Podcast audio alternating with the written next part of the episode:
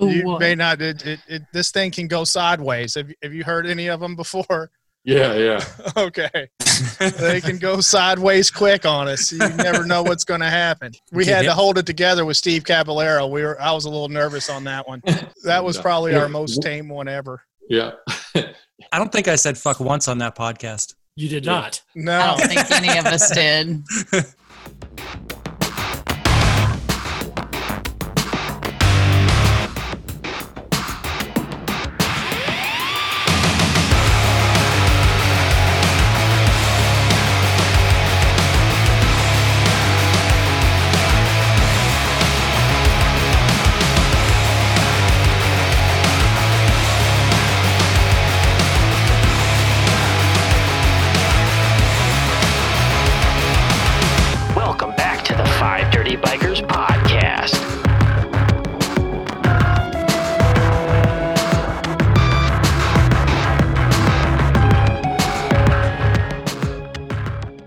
Everybody, welcome back to Five Dirty Bikers Podcast. Today we have a special guest. We have Tyler from Lowbrow Customs. Tyler, thank you for joining the podcast today. It's a pleasure to have you.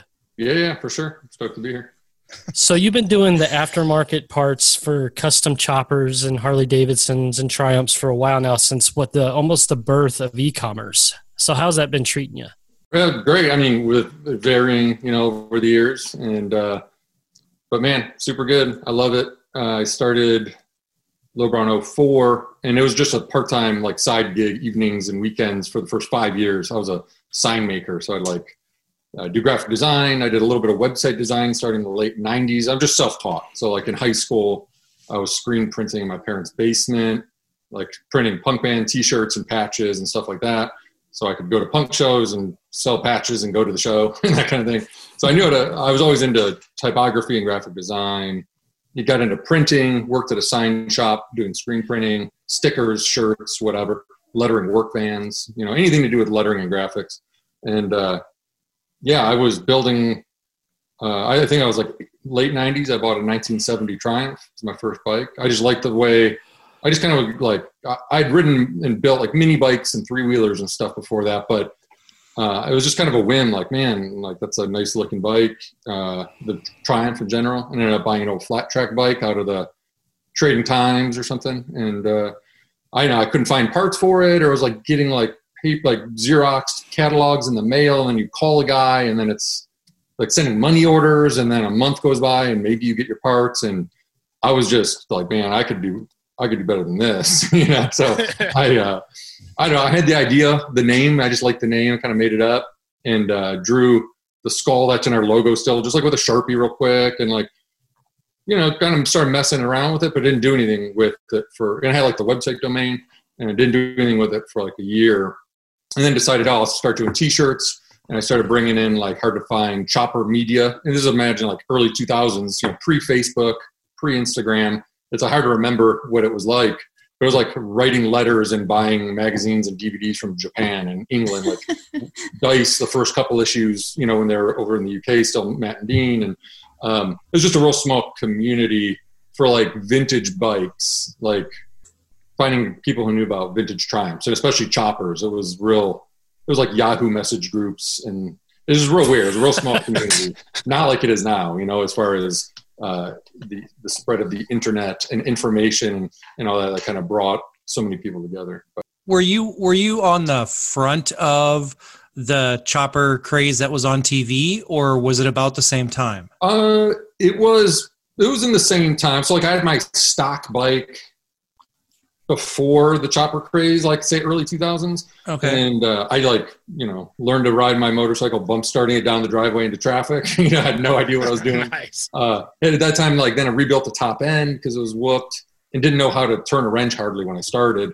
And you really just dove into stuff, And I mean, the me now would probably be what the hell are you doing to me when I was 18 and doing this stuff, I made it work, but I wasn't, I was definitely a novice when I started, but, the stuff Jesse James and all that on TV is what got me inspired. Oh man, I can chop my Triumph. I can build, a custom bike, rigid frame. I ended up taking a stock bike and ended up being a rigid frame with a girder and foot clutch and a suicide shift. It was pretty wild for my first chopper, but it was totally inspired from being exposed to metal shaping and things I just didn't even know existed when I was 20 years old. But I was on the, like most people, I feel like, are on the other end of the spectrum financially, where it was like, man, I was working on a piece of cardboard on the floor of my duplex single-car garage, with some cruddy tools, and I couldn't afford any of the stuff you saw on TV. So that's how Lowbrow started. It was like, hey, let's do home-built bikes and make things affordable, and the deal. So it was like the birth of home-built choppers, like what's still going on, obviously, right now. And I think that was the beginnings, like people being into choppers, but knowing they didn't have to cost the same amount as your house or more, Well, now with the shows like Hand-Built and things like that, there's a whole connection to that, that culture that you're talking about that, that didn't exist. I mean, when the chopper phase kind of hit TV, those were not bikes that any of us could afford. They were $150,000, $200,000 bikes at the top of the food chain. Yeah. Yeah. And what's crazy is shouldn't say this, but I don't think that bike's any more fun than like an XS650 that someone built in their garage or whatever. You know what I mean? It's like, it's not about like the swankiest thing. It's more about, the soul and the vibe and having a good time. It's just about having a good time, So Right. It's not, I'm not at least trying to show how much money I spend on my bike, Right. It's not in the slightest what I give a shit about. So some people, I know there's that matters, but I don't think most people are building choppers for that reason, The one thing that I liked about going, just because whenever I had my Sportster, of course, that led me to your website. But the thing that I like about the products that you offer is you make them affordable for someone to do it themselves. Yeah, for sure. And you guys have a ton of videos on YouTube to be able to do just about anything to the bike. But it lets everyone's creativity shine through rather than saying, okay, look, we're going to offer you 10 sets of bars and we offer them in black and chrome and here you go. And this is what we're going to do. You give everyone the creativity, you give everyone the paintbrush per se and let their creativity show. And that's where your products and your website and your videos are different than a lot of other companies. And that's very respectable. Yeah. We just keep it real because we're doing the exact same things all of our customers, Yeah. I design most of the parts that are Lowbrow brand. And the only way I know how to do that is because it's the stuff I need. I'm like, man, right. I can't believe there's not a brake anchor rod that's not made in China. There's not one. And then so I was like, I'm going to make one. And then we made it, just simple stuff where it's like, why doesn't this exist? We can make this affordable. And it's American manufacturing. It's we're doing stuff with shops all over Ohio, the Midwest, and all over the US. But I don't know. It's just putting the energy into being a good manufacturer, figure out how to make things efficient so the cost is reasonable so we can still make money and pay our employees and pay our vendors and all that. But the end user is big, TV chopper shows stuff. That's and I know the stuff still exists, but it's so outside of my sphere, but $500 handlebars, and it's just tubing, you know what I mean? Yeah. So that's the stuff that we buck where it's you can use a very small amount of cheap tubing and with effort, whether have the skills, you got to learn the skills, you can build amazing set of handlebars and be like, yeah, I made those and value that a lot more. I don't know. It blows me away, but I like probably most people who are chopping bikes. It's just a creative exercise and problem solving. And that's what it's about, and I like your machine. Awesome. So I go, you ride down the road and if you have a problem and you built your bike, you're going to pretty much know what that problem is. You're going to be able to figure it out. And it's totally different than having no idea how anything works or how it goes together, I agree.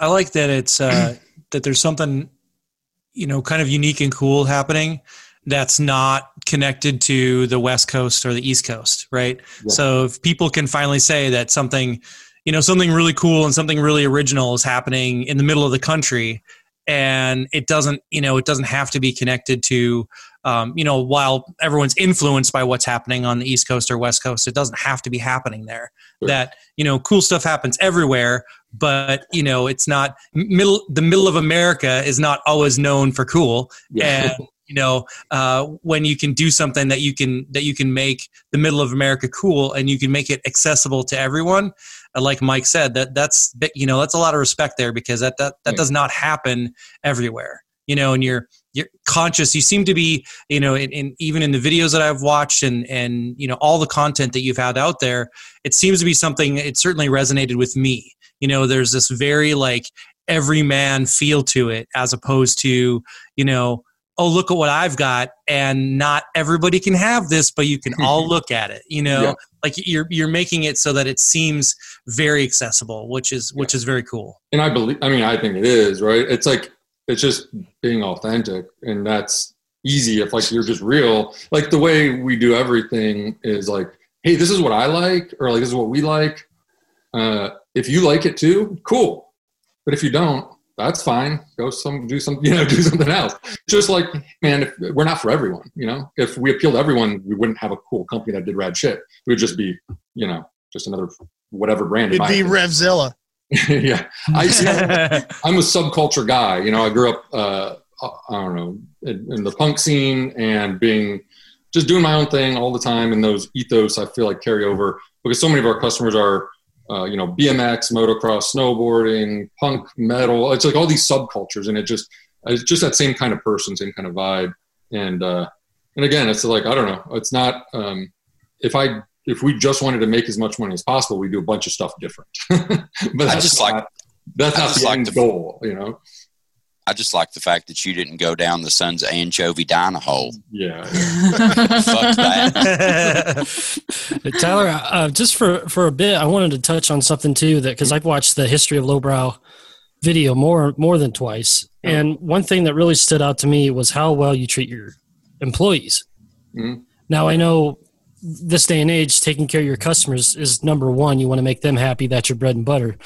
But when you get on to, especially in the video, all the employees in the video just commented on how great of a work environment is, how great of a boss you are, you know, how happy they are to work there.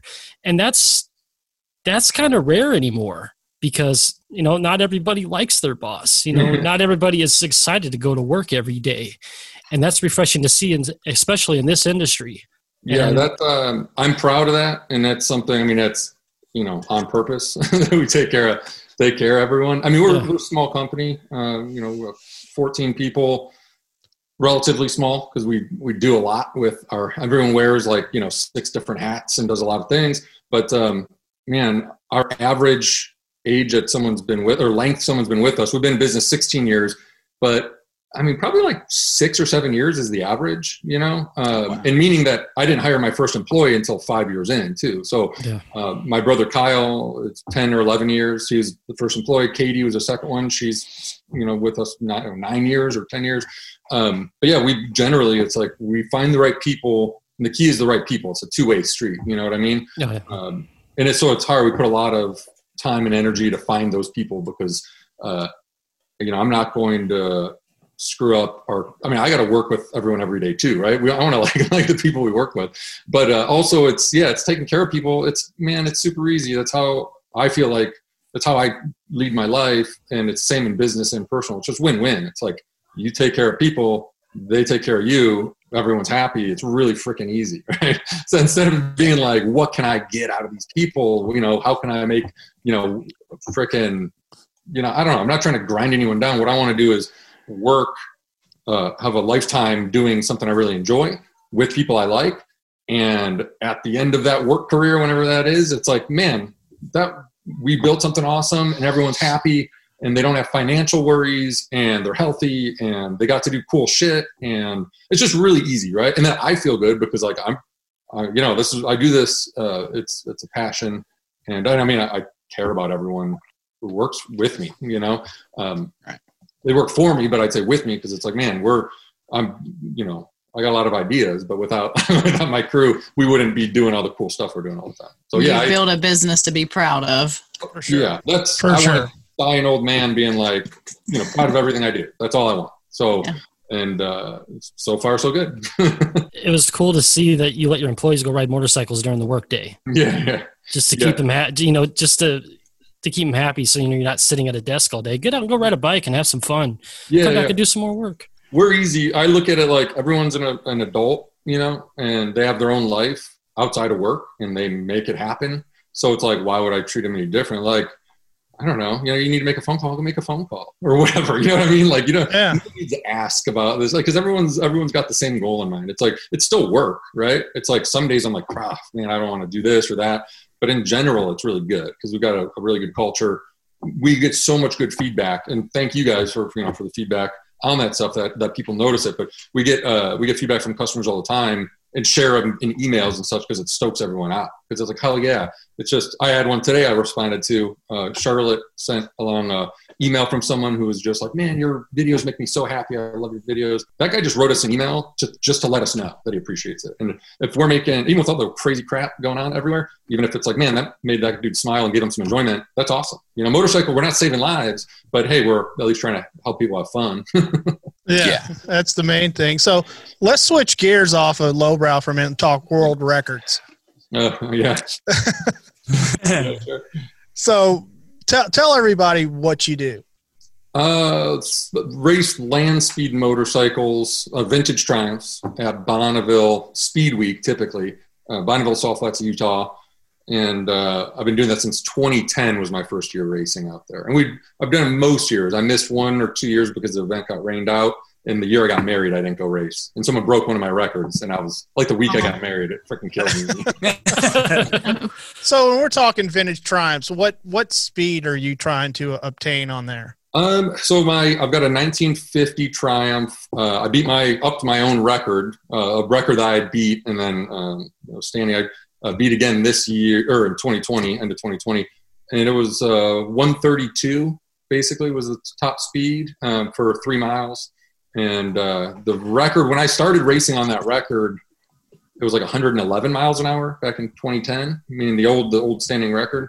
And there's a lot of classes at Bonneville. So that's a vintage class, which is pre-1956. So anything 56 and newer is modern.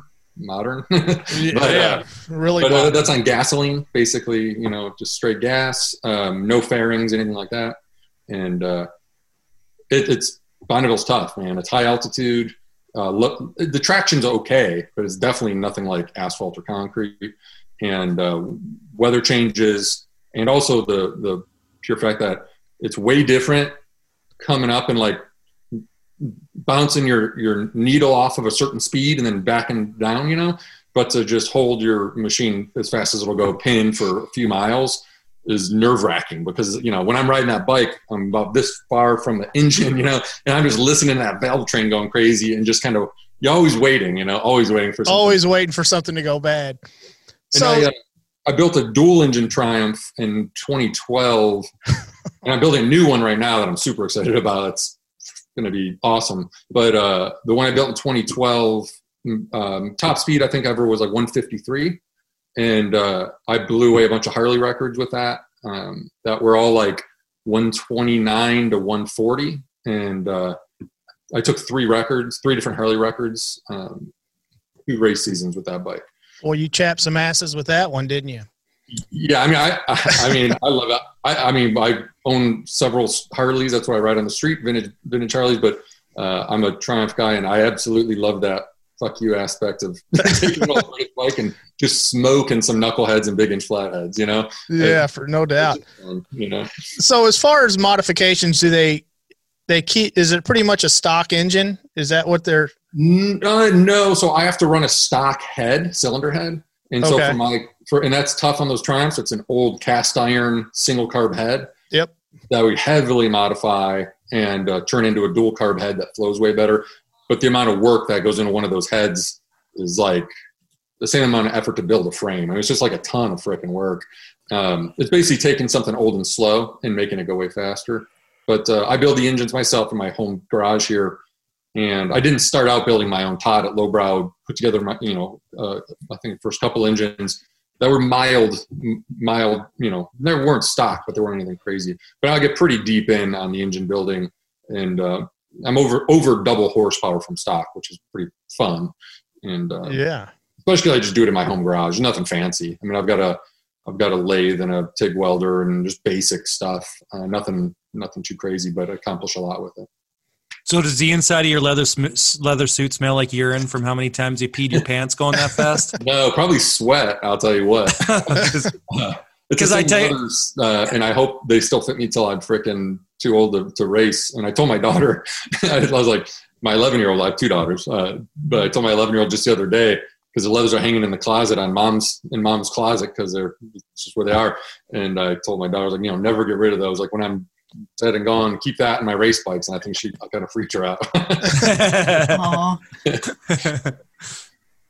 So did they go watch you when you raced? So 2018 was before we have a 2-year-old daughter too, Virginia, before she was born. So my wife, Julia, and our oldest Darlie came out to Speed Week for just a few days, the last few days of Speed Week. Mm-hmm. And got to see me race. But then I wrecked the following year pretty bad. And my wife's like, you're not allowed to go race without me being around, because it stressed her out to be across the country. And I had a pretty bad wreck.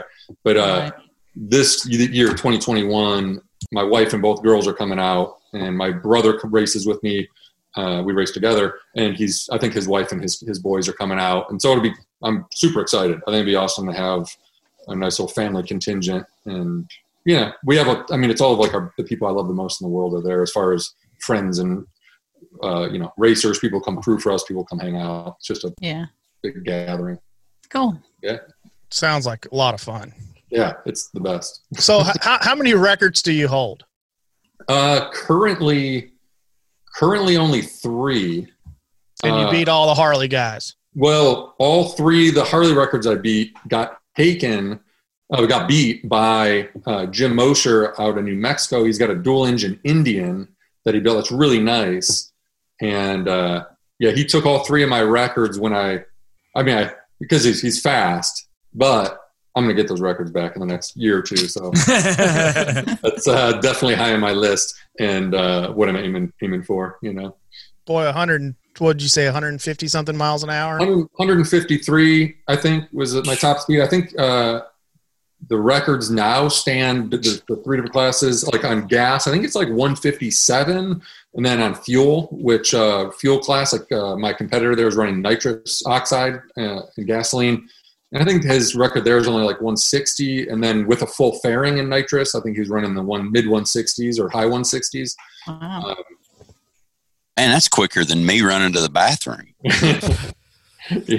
Yeah, and so I'm definitely a contender with this new bike I'm building. With the new chassis, new engines, I got way more power out of my engines than I used to get, and I've learned a ton. I'm a better rider when it comes to like racing. So, I'm ready to freaking set records. Man, that sounds really cool. Yeah, I'm excited about it. Super cool. So you had an accident. Was it 2 years ago or a year ago? It was 2019. 2019. Okay. Yeah. I watched this video as well. Very, very well produced, by the way. Was that whole accident contributed to the terrain, how choppy it was out there? Yeah, in my opinion, 100%. Yeah. Yeah. It was, what happened was, we drive out to Salt Flats from Ohio. It's 2,200 miles. It takes us a couple of days. And, the evening before we got there, there's a huge rainstorm, and the Bonneville Salt Flats are surrounded by foothills of mountains. So when it rains, all the water comes into the salt flats. It's a lake normally. So it dries out for the summer and early fall when everyone races out there, and then it floods again. It's a shallow lake most of the year. So basically we're waiting all summer for it to keep drying out, and the SCTA is dragging and prepping the course. In some years it's better than others. And while that rain came in, we showed up and there's standing water everywhere. I mean, an inch of water. So you get out and you're just standing in wet salt, it was a mess. And long story short, we had, there was, 500 racers, probably 2,000 or 3,000 people with all the crew and everything else there on Friday. We're supposed to start racing Saturday. And when everyone knew we weren't racing right away, I think we sat around 4 days, maybe 5. And they finally normally there's 3 courses, and they got one course that was deemed acceptable. And, I was up at 5 in the morning, got in line, and didn't get to run until about 2 in the afternoon. And I've never had an issue out there. I've always, I'm pretty like chill guy, and I've always, I'm comfortable on a bike and everything. So, I mean, I've gotten nervous, but I've never had anything that scared the shit out of me when I'm racing. And, you know, I always worry about crashing because you don't want to freaking get really hurt or die or whatever. But I'm like, I'm going to see them racing. It's like, I don't think they're, I mean, you could die, but it's not at all like, it's unlikely. It's more like broken bones, you know? But, anyway, I'm waiting, and I'm just gung-ho. I'm racing. I finished this bike. I have more horsepower than last year. I'm freaking drove here from Ohio. I'm locked and loaded. I'm ready to go. And, man, cars kept spinning out off the line. You know, they take off and spin out, and they leave the course. And I'm just like, eh, whatever. I'm not worried about it. Out of the 10 cars that most motorcyclists weren't racing, the 10 cars that went before me, probably 5 of them spun out. There's a clear indicator I should not have gone. Because if a car is not hooking up and get traction, what's happening is they're – these are mostly very fast, powerful vehicles. And so they're spinning out one. I mean, that's just tearing up the surface. They're also, you're spinning your wheels because it's so wet, you've got no traction. So you're throwing rooster tails of salt for literally a mile down the course, again, making ruts and all this. Anyway, I get up, I'm ready to rock. They tell me course is clear. I go, you know, top of third gear, shift into fourth, which is top gear on the bike I was running. And I just noticed I had a little shimmy. And I was like, that's weird. I've got a steering damper on the bike, but I'm laid out and my bars are about that close and vertical. I mean, I'm really tight and small on the bike. All of a sudden it starts, you know, going like this. And, I remember distinctly, it's loose, you know, it's like sand. I just need to find hard salt. And I'm not even to the 1 mile mark yet. I'm like in top gear, pulling up to top speed. I'm in the 120s, like 125 miles an hour ish based on my tachometer. And kind of just veer to the left slightly, thinking like maybe I'm in a rut or, you know, maybe I'm just in a bad washout spot from a car tread. So I just kind of dipped to the left and then boom, and that was it. I mean, it was, I learned, like I always thought, man, I'm a good rider. If it gets shitty, I'll just get out of it and pull off the course. But there was no getting, there was like, no, there's the, you know, it's like, imagine, you know, you're riding a bicycle and you ride into sand, you know, you just dig in. And as soon as that front end cocked enough for that tire to catch. I mean, I remember going, oh, fuck, you know, here we go. Here we go. Slid out, slammed in the ground, and then low-sided and then high-sided, which... Oh, shit. Don't recommend. Ow. No. So I went over the bike. I think what happened is I put this arm out because I shattered my radius bone in my left arm. I broke my wrist, but I broke it in a very special way. All the surgeons kept commenting on, which is... I shattered it lengthwise in a whole bunch of places, just shattered this way, just the one bone, and busted my my pinky and busted the horn off of this other bone. But those were minor. But anyway, I think I just basically rolled. It happens like that, you know. I was just on my back staring at the sun, and like shit, you know. Got up, looked down course, and saw pretty freaking far away towards the starting line was my motorcycle laying on its side. You know, freaking hobble over there, turn off the fuel. It was there's a dead man switch tied to your leather. So when you come off, it kills the ignition. But I killed the fuel, picked the bike up, and then ambulance rolls in and all that stuff. And I was great considering what happened, meaning the speeds and all that. I was like, man, I stood up. You know, I walked to the ambulance, got in, they checked my wrist out. They're like, yeah, you should probably go to the hospital. Which they're so chill. They're great, but it's also funny because it's a bunch of grown-ups doing grown-up stuff, you know, which I appreciate fully. It's like, okay, cool. I got to ride back to my pit.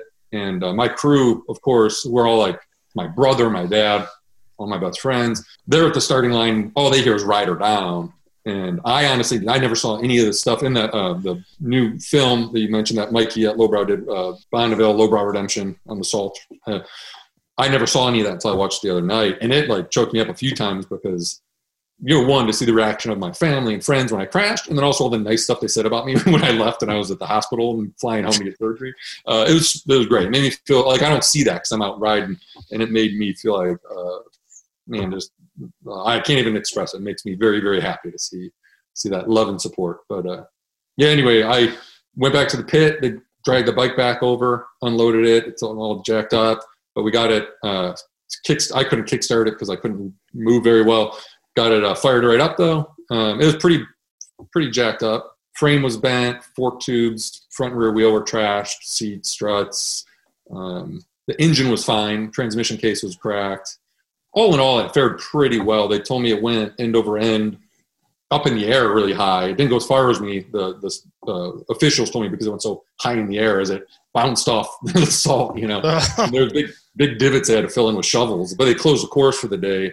A few hours later, drove into Salt Lake City, went to the emergency room, you know, put me on a backboard. I walked in and I had just like a tablecloth around my arm. Like, oh, you hurt your arm? I'm like, yeah, I was on a motorcycle wreck.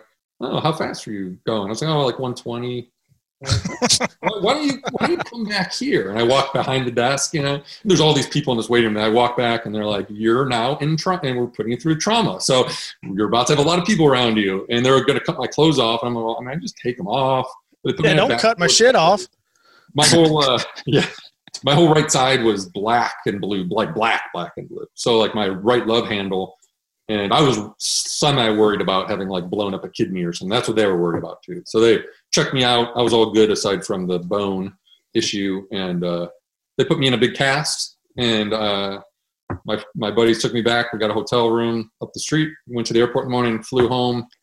Went to the Cleveland Clinic where I live. And then they didn't have surgery for a couple of weeks. But put me in another cast, took x-rays, put a couple plates in my arm. I was pissed, honestly.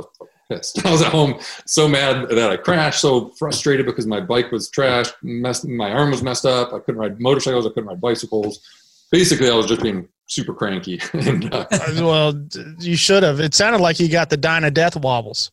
Yeah. It was no fun. I don't recommend it. Yeah. So how fast do you think you were going when that hit? Over 120, you know? So, I mean, that's all an ass. Top of third gear, I can hit high 120s, and I was in fourth. So somewhere in there, you know, I mean, it's fast. Yeah, fast. But you know, the soft salt, the bad conditions also probably saved my neck, you know, meaning, I was pretty much okay considering, you know, so I didn't even get a sore neck, man. I ripped my shield off my helmet, all this stuff. You can see my leather, how I went over shoulder and hip and all that. But, I was generally okay, you know, like my side was messed up and my broken arm, but, I mean, I was fine essentially, you know. You must have just completely gone into that relaxed state. Your body had to have just been tumbling and flailing about like crazy. You know, right before that run, Mikey Arnold at Lowbrow, our videographer, photographer, a good buddy of mine, he's like, hey, let me put a GoPro on the bike. And I was like, no. It was our first run. I'm like, no, I'm just going to go out and set a record. I don't want the drag from that GoPro on my bike. And it's almost like bad luck, you know. Like if I crash, I'll be like, it's because of your camera. So just because of, yeah. Threw the dynamics off. The wind dynamics were off, damn it. Yeah. But now I kind of wish I had that video, but I'm also fine that I don't because, like, I don't know. It's probably. Like, do you really want to watch that? That's my aim, you know? It's like I'm probably, if I could see in slow-mo my body in that wreck, I'd probably not enjoy seeing it. You know what I mean? So, right. But anyway, it sucked. It sucked and happened, but I pretty quickly in retrospect learned a lot about myself and risk tolerance and what not to do and when to stop and think again. So I'd say it's a good experience because of that. You know, it's like I learned a bunch of stuff from it. You know, I don't want it to happen again. So yeah, no. So tell us where we can go to watch that documentary. It's on our YouTube channel. We just put it up the other day, youtube.com/lowbrowcustoms. And we've actually, it'll be on Amazon Prime pretty soon. We submitted it to Amazon. A lot of our videos are on Amazon Prime. So if you're an Amazon person, just search Lowbrow Customs on there. And there's we got a bunch of full-length documentaries and films, and then a bunch of great tech articles or tech how-to videos and stuff. I'm biased, but I think it's pretty good content for Amazon Prime. So yeah, awesome. No, man, that series of Todd rebuilding the 650 it's amazing. Yeah. Oh, yeah. Todd's before we recorded, you mentioned Todd. Todd's such an asset to the motorcycling community. He's got and he's just a great guy, a wonderful guy, close friend. But man, he's got so much knowledge. And Mikey and for us capturing that stuff to share with people, I'm very happy that we can do that because if you know, that's the only way you can share that knowledge. You know, if you don't know Todd, you know, can't go to his garage or like, I'm lucky I can just ask him questions or this or that. But us creating that content, sharing it, I mean, we get a lot of positive feedback and it's nice. People all over the world eat that stuff up, you know, and for good reason. Yeah, no. And his Google foo is strong too. Yeah. When I talked to him, I was looking for a certain puller and I mean, man, he had that pulled up in Google. Yeah. And no, I was like, my God, it would have taken me half a night to figure that out, track that part down. His Google foo is strong.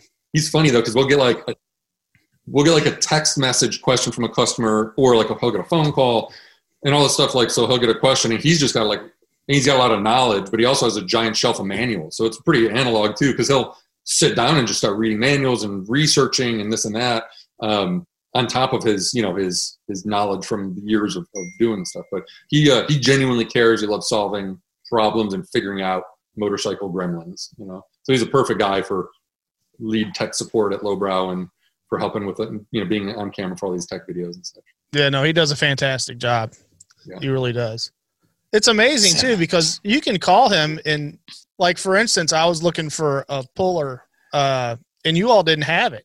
Yeah. You all didn't carry it because it was for a BSA, and he found it and directed me to somebody else's site to get the part. And I was like, that is really cool. That's the thing. I mean, if we can help someone, we're helping them. It's not about, even if we can't sell them that part, if we know where to get it and we're like, yeah, this is a good company, this is a good part, we send them people along, because, you know, our thing with motorcycle tech support is, I mean, if someone calls with a question, we help them. We don't say, hey, how much money have you spent with us, or have you placed orders with us, or whatever. If we can answer the question, we just help them out, you know? And right. The way I look at that is, I mean, it's not the best idea for, like, you know, for making money as a business to just help people who didn't buy stuff from you. But the way I think of it is, if we really help someone, they're going to remember that. And the next time they need something, whether it's a cable or a gasket, or maybe they just buy a t-shirt or something, cool. That's great. You know? Yeah. I feel like that's karmic, you know, that all just comes out in the end. So doing the right thing. Yeah, no, it's really cool, because most companies you would ask them, well, where can I get that part? You get the big fuck off. You know, I don't know. I don't know. Good luck. You get a pre-recorded message by Ryan. Yeah. Right. And that's a great give back to just the motorcycling community. People talk about, at least those of us in the motorcycling community, we know what it's like, right? So we know how we rally behind people when they need help, and how we, you know, give back to charities and that kind of stuff. So from the inside looking out, we know what it's like, but from the outside looking in, people, you know, have a tendency to think that they know what it's like in the motorcycling community, or they judge us by what we look like, or what we wear, or whatever it is. And so, you know, you're kind of living that idea of, you know, helping people out and giving back and you know, doing something. It's like you're, you know, the difference between somebody who rides a motorcycle and somebody who doesn't is that when you're driving down the highway in your car and you see somebody pulled over on their bike on the side of the road, you pull over and make sure that they don't need help. Sure. You know what I mean? Yeah, and that's happened to me probably more times than not. I'm on the side of the road taking pictures, and somebody will pull over and say, hey, do you need help? And I'll be like, no, I'm good. I'm just taking pictures. Oh, okay. Just checking. Yeah, and they drive away and they have some sort of motorcycle sticker. It doesn't have to be Harley, right? But some sort of motorcycle sticker on their car. Yeah. And then you're like, oh, look, you know, and then it makes sense to you, you know? And so I like the idea of that. That's a great thing. It's the same win-win thing I was talking about earlier. It's like, I don't know, what's good for people who love motorcycles is good for people in the motorcycle industry, right? Because, like, this is what I want to do for a living. But if we don't support people, support the culture, help create events, help support events, make cool parts, share knowledge. I mean, it's just all a big cycle, you know, it's just like everyone, I mean, it's just win-win. Everyone, it's good for everyone. And again, I think if you do it that way, it makes everything really freaking easy. So. And I just thought of the Lion King in the Circle of Life just then. Yeah. Hakuna Matata. Yeah. No worries, man. That's it. I think you're hitting a niche right now for younger people too, because, you know, the cost of admission right now is high. To get into the motorcycle world. And so I think to hit that price of admission at a lower price point is a good spot to get younger people in, you know, and riding the, you know, that idea of making something yourself or doing it yourself is resonating, I think, with younger people right now. Probably even more so than people my age. You know, I'll be honest, I don't have a chopper because I want to get on my bike and ride. I don't want to have it, you know, broken down. And not that's, you know, that a chopper. That's half the fun, Ryan. Shit. That's what people tell me, you know? So yeah, I think that a older kind of you know, bike that I've done more to it myself is definitely in my future for sure. Yeah, it was back in the fall, late fall. My wife's like, hey, let's go for a motorcycle ride. And I've got like freaking 4 bikes, street bikes, or maybe more. I don't even know. It's off the top of my head, honestly, because being in the motorcycle industry, I end up buying motorcycles for like parts development and fitment. And so we have bikes that I don't consider mine, but they're at Lowbrow, like different year ranges of Sportsters or, you know, whatever. But she's like, let's go for a ride. And I'm like, well, shoot, like my Sportster chopper's got the bars and the front brake off of it right now because I was fitting some parts to it, and I forget what was going on. My pan head isn't a 2-up rider. My shovel head's not a 2-up rider. I lent my other shovel head with a 2-up seat to a good buddy, and I was like, I don't have a freaking bike. I was like, we can borrow Kyle, my brother. I was like, we can go borrow his Dyna and go for a ride. And she's like, I want to ride a modern Dyna. She's like, you know, she's like, I want to ride something that's exciting, because my wife has been my partner many times, broken down in crazy places. And it's led to, like, you know, it's sometimes fun at the time. Sometimes it sucks at the time, but afterward, it's always a good memory. You know, it's always, it's what sets apart that flawless trip. I mean, what do you really remember? Oh yeah, that was a good ride. But like my panhead broke down in Baja, Mexico, with me and my wife at like 4 PM one day. And my clutch basket sheared, like the inner and outer. It was crazy. Anyway, I'm stuck in the middle of Mexico on this little 2-lane road in the middle of nowhere. And we didn't end up getting in a pickup truck till midnight that night. You know, we're like, it was crazy. It was like blaring sun. We had no water. It was a real, like, it was a real adventure, you know? And that's the fun stuff that happens on old bikes. I'm telling you, if she would have got on a Dyna with you, you guys might have died. Yeah. You never know. I'm telling you, hey, I respect you. Yeah. But fuck a Dyna. And new bikes are great, but all my stuff's old, you know, like, just because I like the challenge. My newest bike is a 75 Harley Shovelhead. My oldest, which is a parts bike right now, it's a project, is a 26 Harley JD.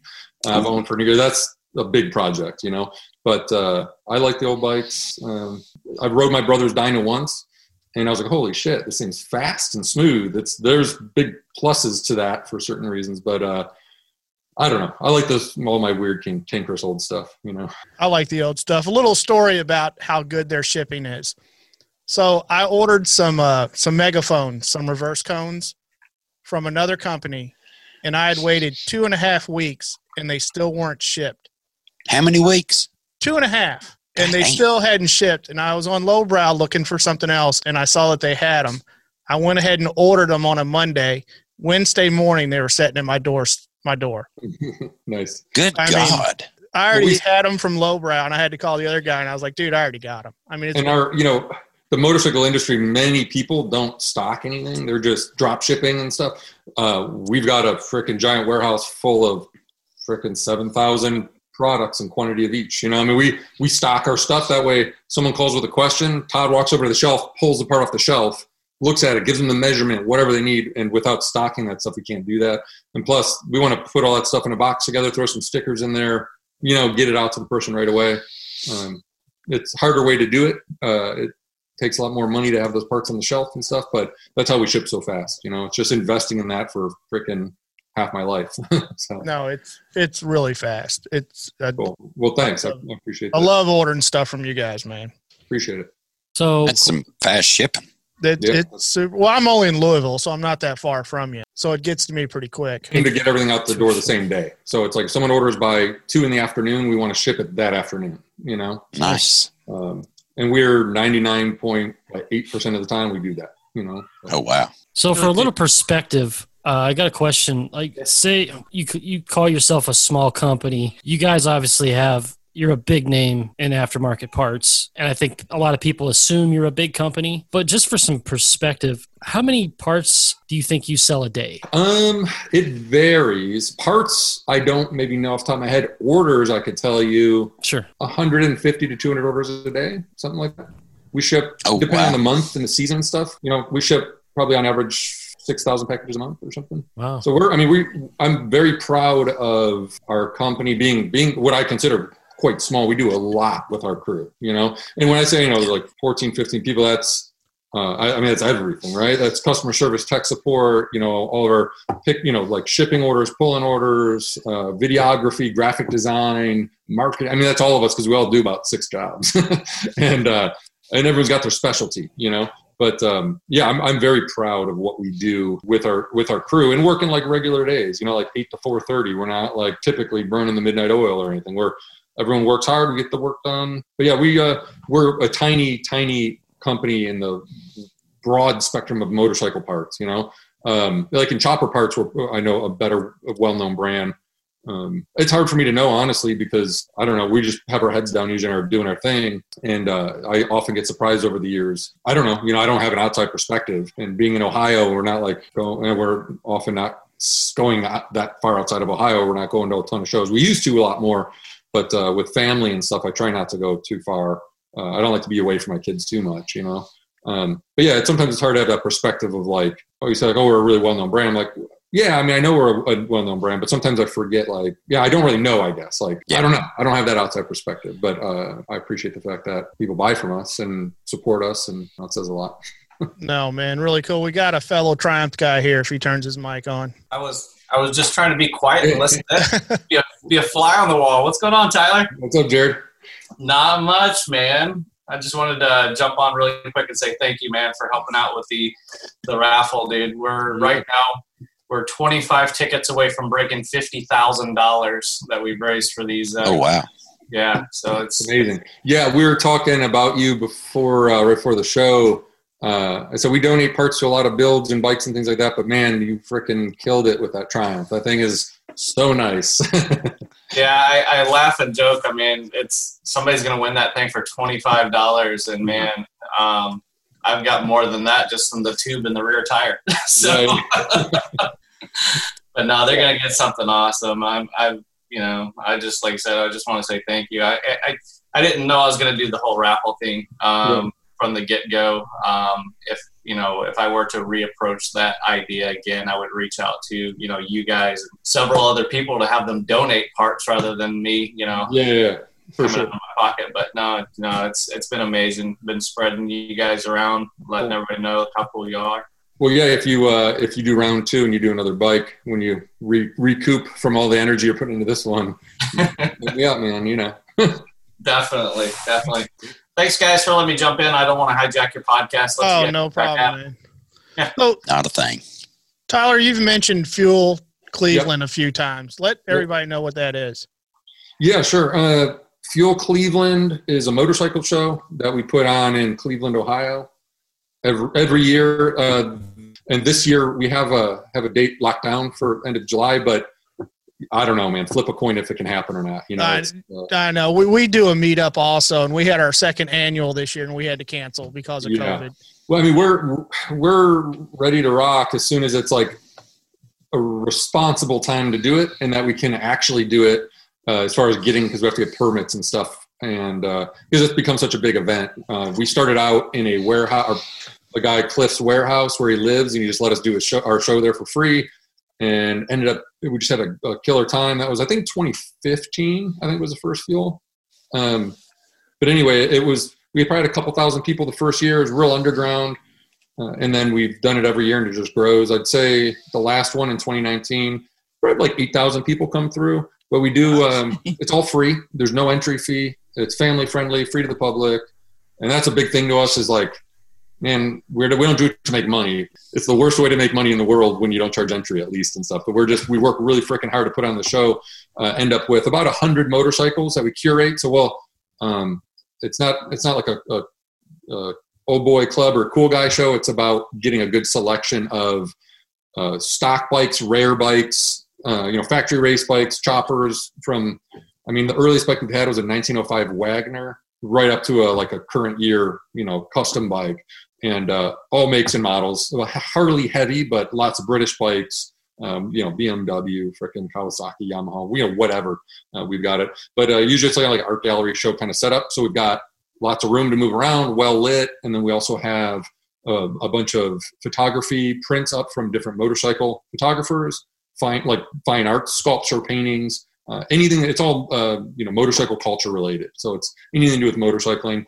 And then outside, you know, we normally have thousands of motorcycles from attendees who show up from all over the country, all over Canada. We've had people come from freaking New Zealand to our show, which blows me away. So we get people from all over the place, and it's a one-day event. Usually it's noon to 8 p.m. And we do it's a Saturday. We usually do party Friday night, show Saturday, party Saturday night, sometimes a party Sunday. So we do a whole weekend of events, and it's just a great time. So it's not a bunch of hipsters, is it? Yeah, you know, there's just a sprinkling of them. Sure. Okay, I didn't know if it was like a speakeasy or not. You know, it's like have a secret password. No, it's everyone welcome. That's why I say it's like, man, it's free to the public. We get all kinds of people in there. You know, we get VFW groups riding out, all the way to dudes with riding their frickin', you know, whatever chopper from cross country, showing up all dirty and happy to, you know, whatever. We've right.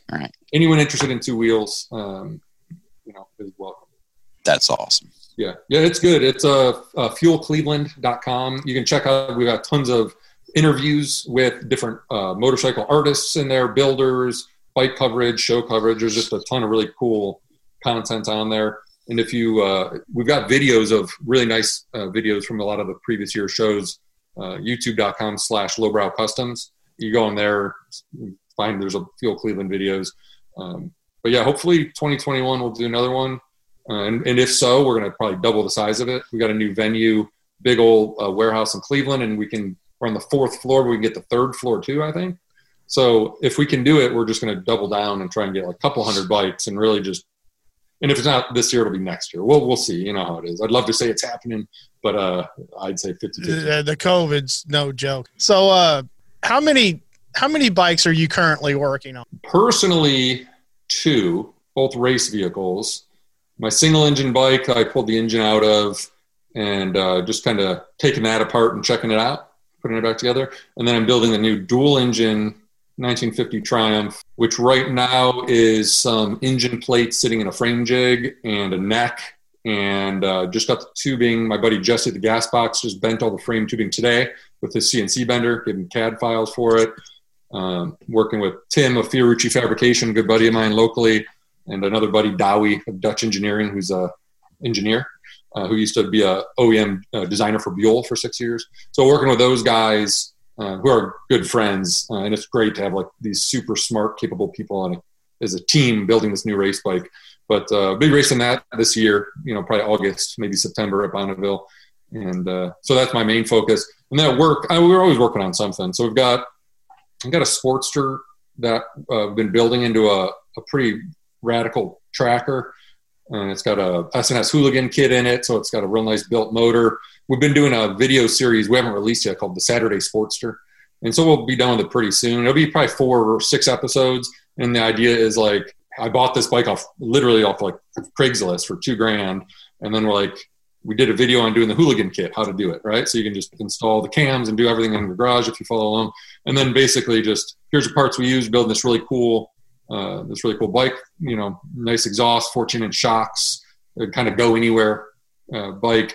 But then we'll just release it, and the idea is like, yeah, man, you can do this in your own garage on frickin' a month of Saturdays. You know, it's really not a big deal. Most of it's bolt together, and you could rattle can stuff or get it powder coated or whatever. We're just powder coating the tins. We're just doing a real budget. You know, we're saying like, look, you buy a $2,000 bike, you spend $1,800 and some time, and you've got a killer bike that you know, you could ride anywhere you want. So that's something we're working on pretty hard right now. That sounds like a pretty cool series. Hell, that's a really good idea. Awesome. Really. Yeah. It'll be real fun. As soon as we're done with that bike, we're either going – I'm looking for a pre-70 Ironhead Sportster, just pre-70 because I'm just – that's what I prefer. I'm being nerdy. But really, it'll just be an Ironhead Sports. We're just going to do a chopper build with that, same kind of thing, you know, just build one and film the whole thing from start to finish. And then we'll probably also do a rigid Evo Sportster, you know, take a Evo Sporty, chop it in half, weld up the hardtail, and then just, you know, go through the whole process. It's fun to do, and it shows everyone how to do it. You know, kind of eases the fears of cutting your bike in half, that kind of stuff. So. For sure. Are your hardtail conversions that you sell, or is that your stuff, or is that somebody else? Well, we sell Voodoo Vintage brand, which is Voodoo Vintage, but then we sell Lowbrow Customs brand hardtails as well, which are ours. And I think that's it right now. We used to sell Dave Bird hardtails for many years. Dave's an amazing fabricator and built me several custom race frames in the past. He retired, I think it was a couple years ago now, and moved back to where he's from to be closer to his grandkids. So Dave, we sold his hardtails for many years. A lot of people, especially British bike guys, know the name David Bird. But, yeah, he retired. So, yeah, it's just the two brands right now. So you actually have your own line of hardtail conversions that you've, but that's awesome. Yeah, Ironhead Sportster, a couple year ranges and a couple styles, straight leg and like a loop frame one, Evo Sportster. We've got some really, really cool shovel head hardtails coming. One that's a bolt on, real short wheelbase, loop style, really freaking cool, and no one makes anything like it, hardtail. And then I'm working on cast axle plates for disc brake. They look like OEM Harley rigid axle plates, but they're for 3/4 axle and disc brake, and they're super slick. And those will be done pretty soon. And then when those are done, we'll do shovel head hardtails. And we're working with Gasbox, who's in Cleveland, good close friend Jesse, and he's doing full frames. He does iron head full frames, and he'll be doing probably full big twin frames with our axle plates. So that's all stuff, hopefully all in 2021, all that stuff will be done and you'll see it happening. So we got a ton of cool stuff that we're always working on stuff. So, but I feel like we're really ramping it up lately. So if somebody wanted to jump into the deep end of the pool with a budget build chopper of any brand, it doesn't matter. What would be your suggestion? Like where should a person start if they want to do just a budget build, kind of do it yourself in your own garage kind of situation? Sure. Man, my answer might've been different depending on bike prices and parts availability in the past, but right now a 90s Sportster, early 2000s Sportster, Evo Sporty. I buy them myself for projects at Lowbrow and stuff. I mean, $2,000. I bought two Sportsters this year, Evos, like early 2000s. I think one was an 2000, one was an 03. I think I paid like $2,000 for each of them. Each had like a couple thousand miles on it. I mean, they're brand new freaking bikes. And what I like about them is they're super low maintenance. You don't really have to do anything to them. You go over the bike, change the oil and filter, check out the tires, and then you like ride across country. You know what I mean? It's just ready to rock. It's good. It's good on the highway. I mean, there's a lot of parts available from Lowbrow, but also from other companies out there. They're just a popular bike to chop. And man, it's like a rigid Evo Sportster is definitely probably the most popular chopper for especially for our 20 and 30 something customers. I'm 40 and I find that I've got a rigid Sportster with big twin heads. It's a 1250. It hauls ass. It's super fun to ride. That's my wife's favorite bike to ride with me. But I find my days of like going to the bar or I'm a married man, so I'm not chasing ladies or anything else. But if I was just out getting wild with my buddies, going on long road trips, at the drop of a hat, definitely that's what I wanted. Yeah. Rigid Sports are super reliable. You don't have to if you don't ride it for a while, no big deal. You just freaking fire it up and go. And you can get them even cheaper, especially getting into the 90s one stuff. And they're fine, man. Todd did a video, it's on our YouTube channel, and it's how to buy a used Sportster. And it's walking over a used Sportster and just looking at all the stuff to look at when you're buying one. And that's I watched that video because Todd's great at buying bikes. and it's just little tips and what to look for. Like little indicators if you're getting the truth and has this bike gone down? Has it been stored in a leaky shed or a nice garage? Has it been outside under a tarp? One tip would be pull the seat off of it. Bring a few basic hand tools. Grab an Allen wrench, pull the seat off of it. And this happened to me because one of the last bikes I bought, thing looks beautiful. I didn't pull the seat off of it. I buy it, drag it back to the shop and pull the seat off of it. It looks like it'd been dunked in a mud pit and realized it had probably been stored in a leaky shed or under a tarp. And the dude washed it off and then I bought it. And it just leads, you get oxidized fasteners and this and that. So anyway, little tips about what to look for. But man, for what I consider a pretty reasonable price, you have a fast, capable bike that you can ride anywhere you want. I mean, man, I've met customers and dudes riding Ironhead Sportsters literally around the world. So you can do whatever you put your heart in mind to. But for reliability and price, an Evo Sportster is freaking hard to beat. Those Evos run forever too. Yeah, they're just dependable, low maintenance. What was his name? Scooter Tramp Scotty. Mm-hmm. Yeah, he's been on the road since like 99. 96. 96. No shit. What did he say? He had 500,000 miles on his. Yeah. Yeah. Crazy. Yeah, it's crazy. Yeah, there's other options out there. I would have said in the past Yamaha XS650s because I used to buy them when I was in my early 20s for $300, ride them for the summer, sell them for $400, and buy another one in the spring for $300. And now, couple grand. I mean, they've gotten expensive and collectible. They're hard to find too. Yeah, they're hard to find. It's just going to be harder to find parts for and everything else. A lot of the vintage, or what I would call vintage, like 70s and 80s Japanese stuff, has gotten a lot more valuable, and so they're not as good as far as a cheap, and definitely not as easy to find parts for as a sport. Ironhead Sportsters are great too. You can get a 70s Ironhead pretty freaking cheap. They're great, reliable bikes, depending on how many miles are on the engine and stuff. But a lot of times you need a top end, and they're good to go. But that's a great platform as well. Lots of parts, and you can get them pretty inexpensive if you look around Facebook Marketplace and that kind of thing. All right, Discord friends, FDB's about to answer your questions. Make sure you head over to 5dirtybikers.com and click the link on the homepage to visit our Discord and become a member. Everybody, we're going to take some questions from the Five Dirty Bikers Discord. Ryan, how much does it cost to join the Five Dirty Bikers Discord? Our Discord's fucking free. Free. Yeah, fucking free. Just and it's free. It doesn't cost you a thing, and it's fucking free.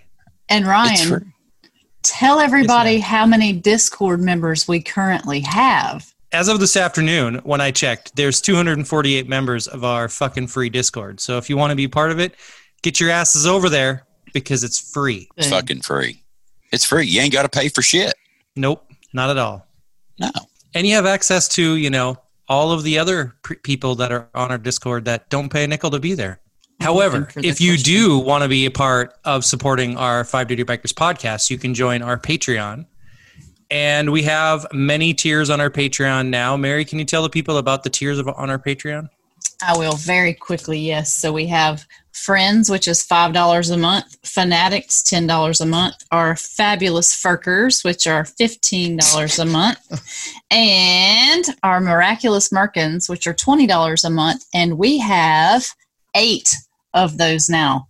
8. And so this is the shout out to you 8. Matt Garlock, Chris Wanger, Kenneth Rystad, Andrew Jerkic, Mike Anders, Philip Renaud, Matt Smith, and Walter Vivolt. So speaking of Merkins, Tyler, Miraculous Merkins is a registered trademark of Webbing & Inc. Tyler, do you have any idea what a Merkin is? No, I have no idea what a Merkin is. No idea. No. Oh. Okay. So what's the prize pack for being Wait a minute. Mike's got to tell him what a Merkin is. A Merkin is otherwise known as a pubic wig. Ugh. That reaction though. It's a real thing, and you can buy them on Amazon right now. They're on Amazon. You can actually buy them on Amazon. Yeah. Yes. Unfortunately, it's a real thing. Yeah. You can trim it to whatever shape you want. Christmas tree, landing strip, heart, whatever you want. The full Chewbacca. The full Chewbacca. Yeah. Yeah. We're gonna get a new one in this next year that we're gonna be delivering out to our patrons, and we're gonna call it the Weems, and it's gonna be very large and bushy. It's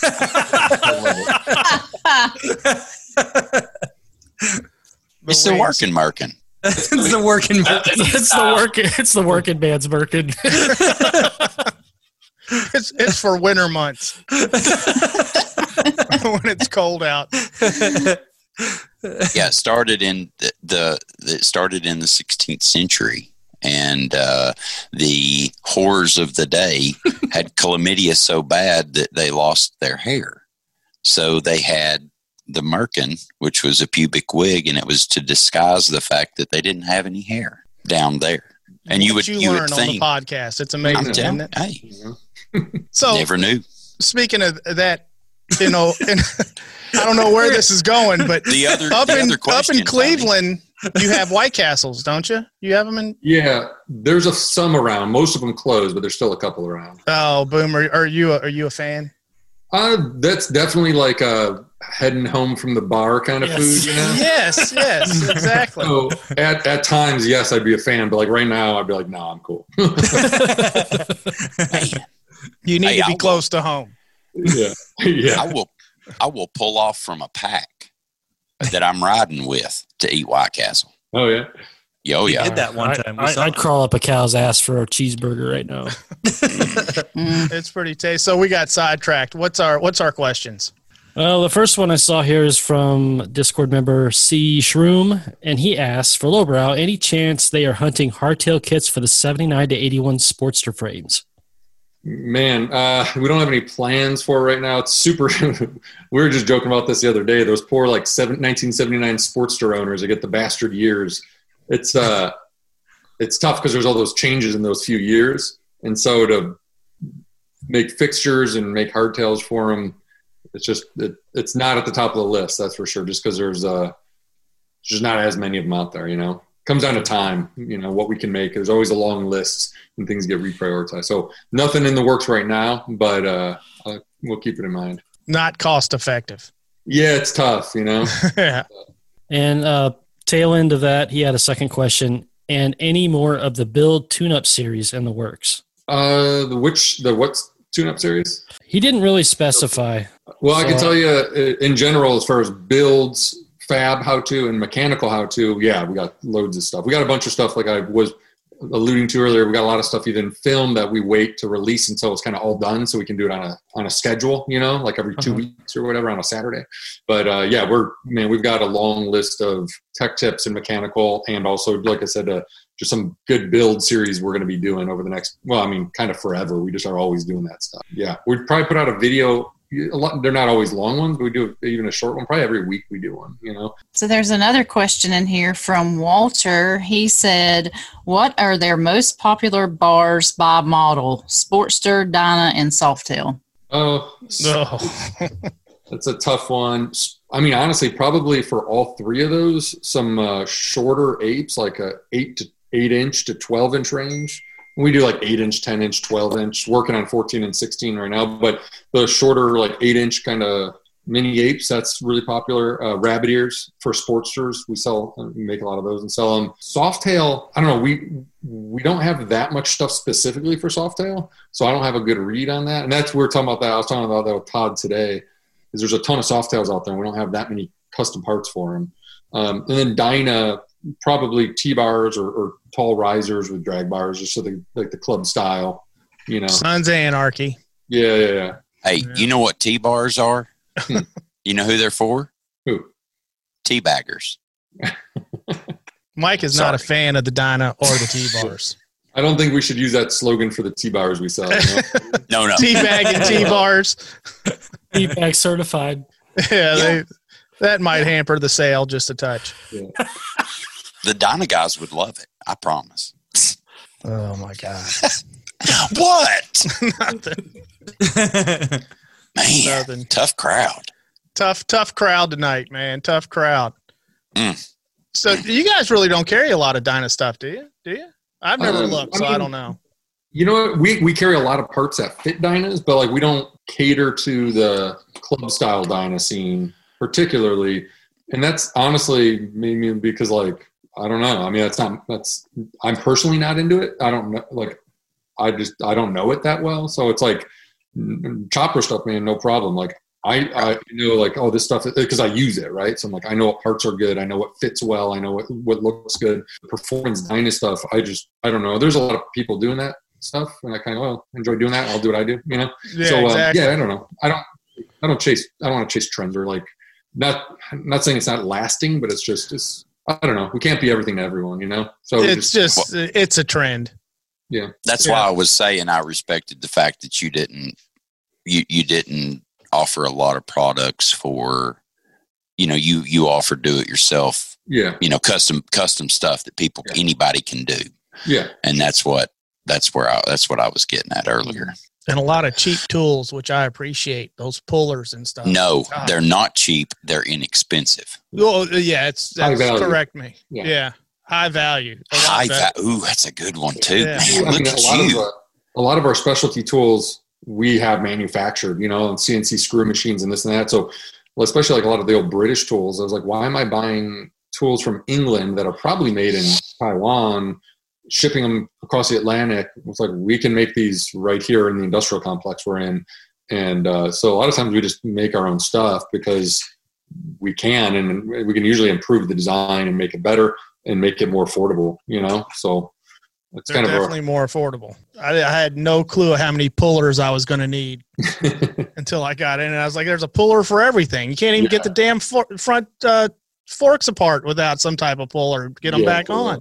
Yeah, all I can say is you buy a lot of map gas. Any more Discord? No, that's it. Everybody, thank you for submitting your questions. I did submit a question on the Discord, Dustin. You didn't see mine? Well, no, because it got all jacked up. So what's your question there, Jared? Shit, you got access. I wanted to know Tyler's opinion, land speed racing versus street riding. Like, what is his preference? For fun or safety or the whole enchilada? What do you... Just overall, what do you prefer? I prefer... Well, so I'll give you... I love land speed racing because I like the whole event. It's like, say I'm going for a week, road trip with your buddies, gearhead paradise, surrounded by cool stuff. You're racing, you're tuning, you're solving problems, you're going through every emotion, right? So it's like, you can be happy to freaking scared to sad, all this stuff. So it's like all this great stuff jammed into like long days. Like we'll be out up at 5 a.m. and we'll be drinking beers till freaking midnight in the parking lot or whatever, having a blast, grilling out, you know?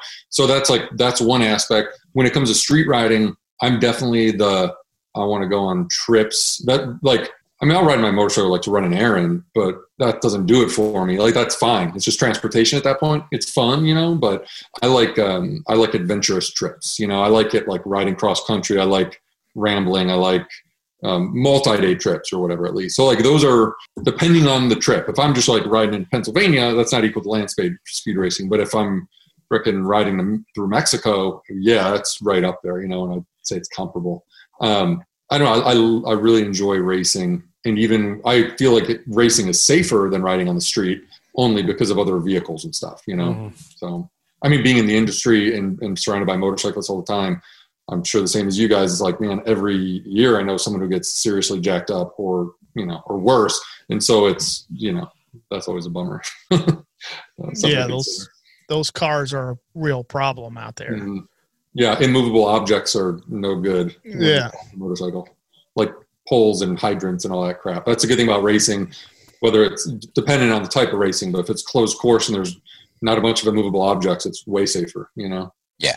Well, everybody, that's going to kill it for this episode of Five Dirty Bikers Podcast. Tyler, thank you so much for joining the podcast today and chatting with us. It was a pleasure to have you. Yeah, thanks. I totally enjoyed it. Guys, make sure you go to lowbrowcustoms.com and check out their website, get you some parts, and check them out on social too. You're on, I assume, all the Facebook, Instagram. Yeah, all the socials, you know, Lowbrow Customs, all that stuff. All right, awesome. Well, guys, that's going to do it. Until next time, Mike, what do we need to do? Hey, you guys need to keep it dirty, riders. Bye.